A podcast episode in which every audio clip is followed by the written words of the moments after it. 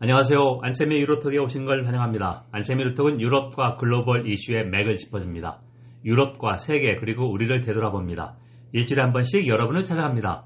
국내 청취자 여러분 반갑습니다. 유로톡 289회 오늘은 유로연합 EU 최대 경제 대국인 독일의 에너지 전환 계획 그러니까 화석 연료 비중을 줄이고 재생에너지 확충하는 계획이 우크라이나 전쟁 외에도 차질 없이 제대로 되고 있나 그걸 한번 점검해 보겠습니다.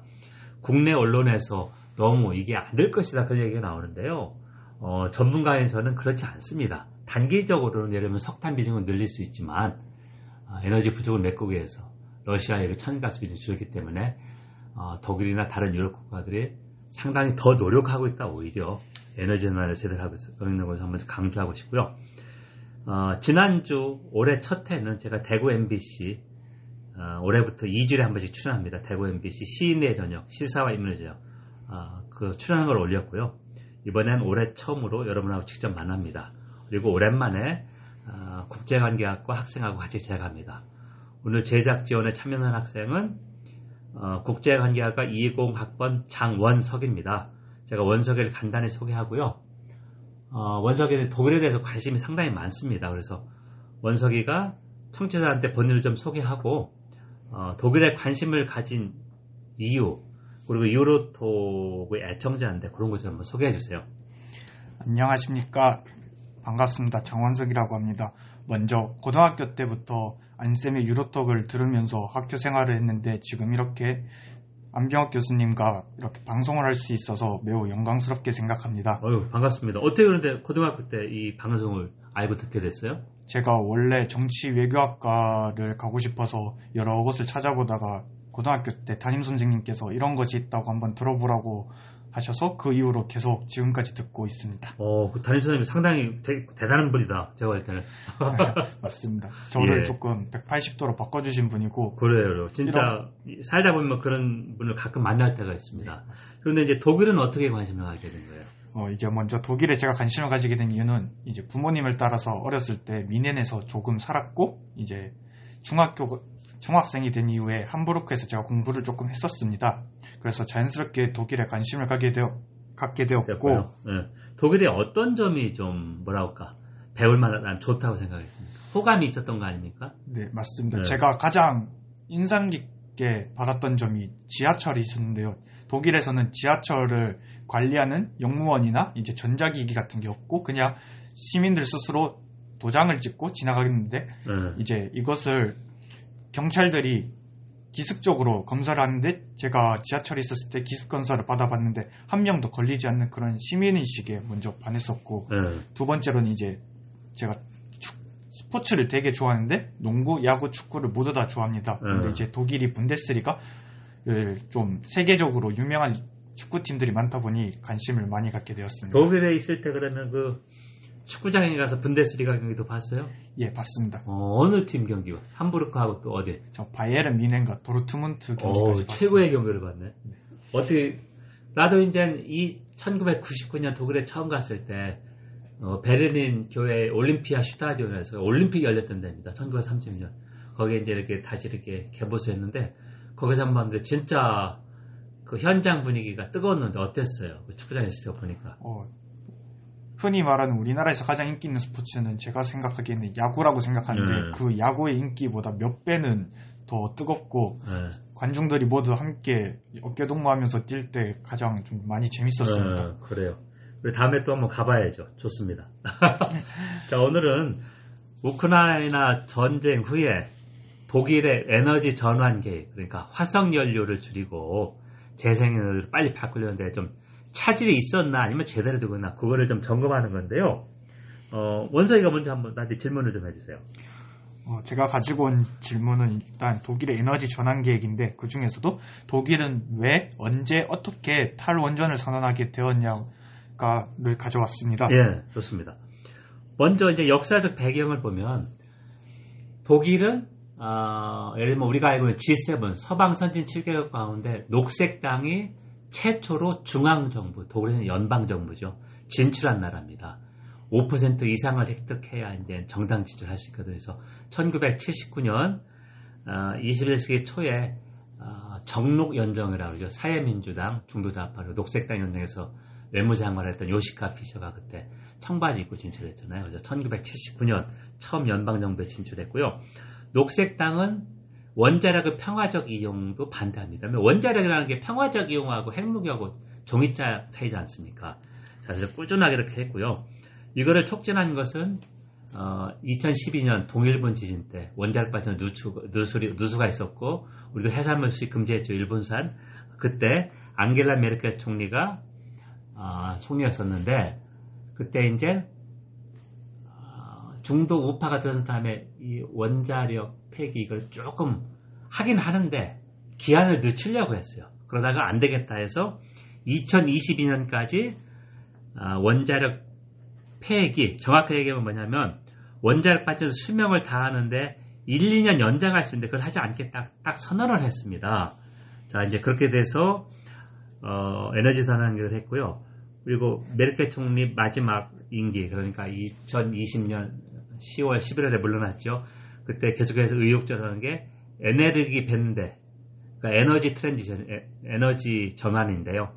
단순한 말로 다시 한번 화석 연료를 재생 에너지로 바꾼다는 것이다.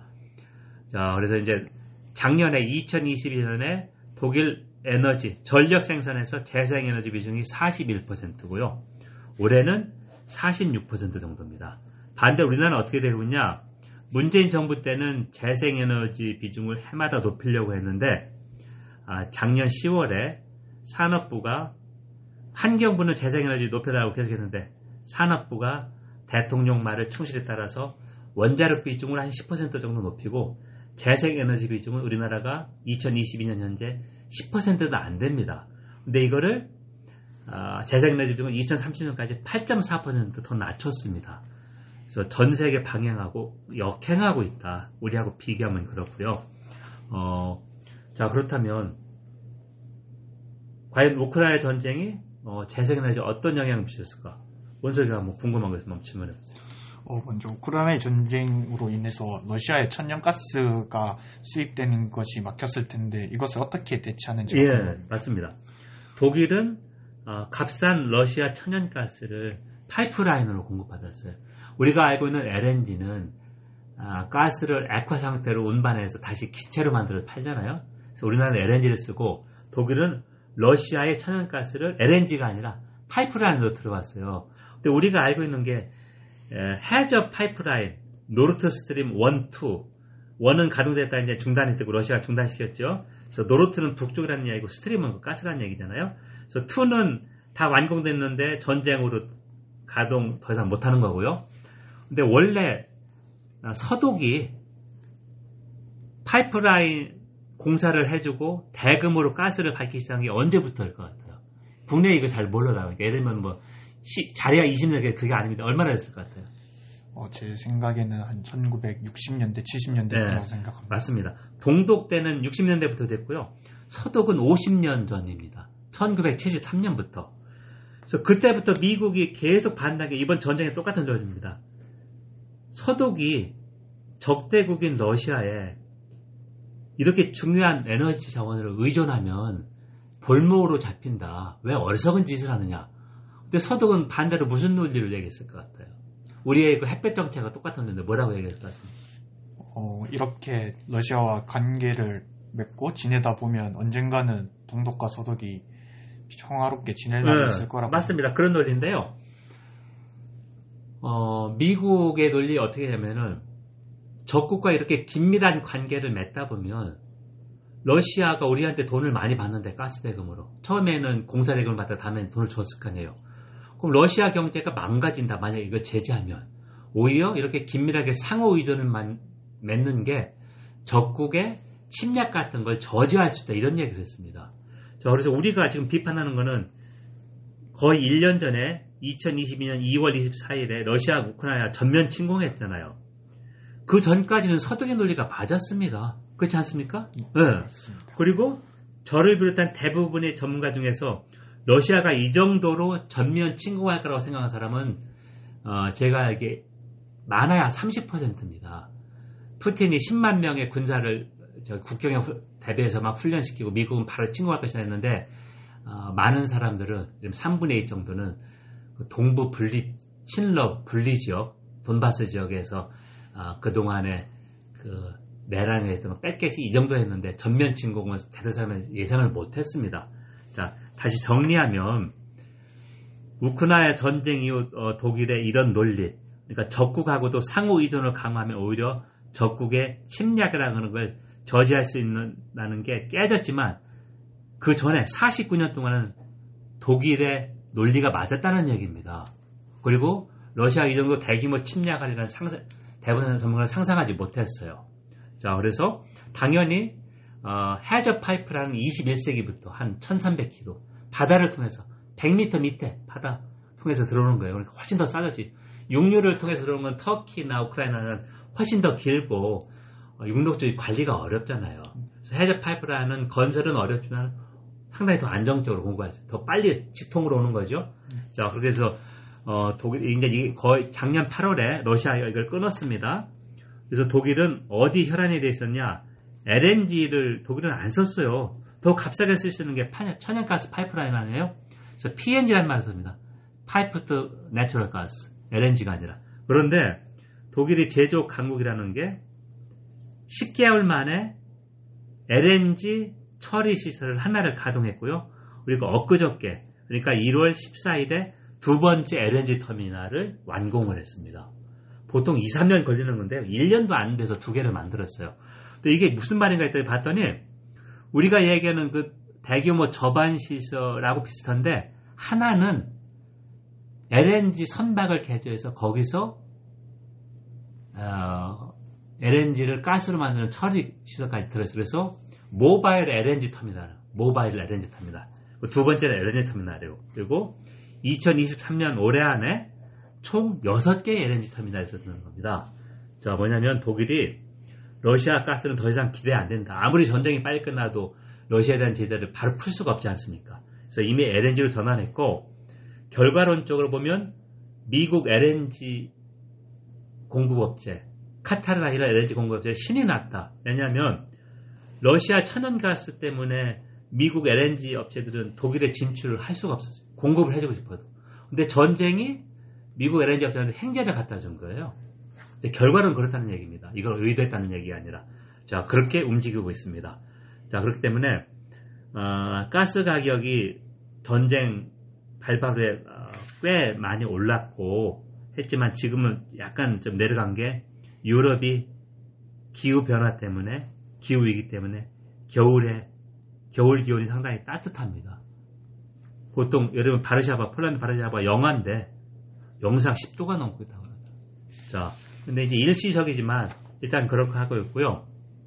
어, 정리한다면 독일이 LNG로 빠르게 전환하고 있고 단기적으로는 석탄 발전 비중을 늘리지만 어, 올해 재생에너지 전기 상자는 46% 정도나 되고 계속 확충하고 있다, 늘리고 있다 이렇게 얘기할 수 있습니다.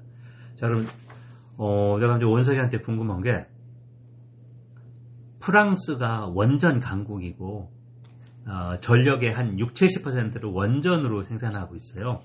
그래서 프랑스하고 독일을 비교하면 어떨 것 같아요? 예를 들면.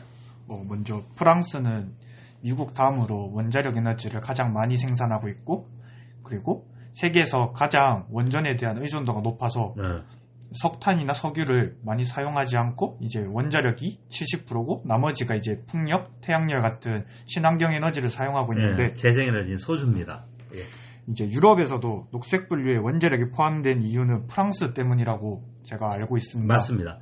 유럽 의회에서 경론이 많았고 아, 환경 운동을 하는 사람들은 사기라는 말을 했는데 어, 프랑스가 이게 없다면 프랑스는 재생에너지 도저히 달성하지 못해요.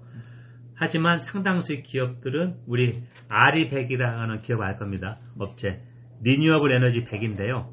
재생 전기 100, 재생 에너지 100인데 영국 민간 단체인데 어, 공, 기업들이 쓰는 전력을 다 재생 에너지 하겠다. 애플이나 구글이 다 이거 참가했습니다. 우리나라도 삼성전자 다 참가했고요.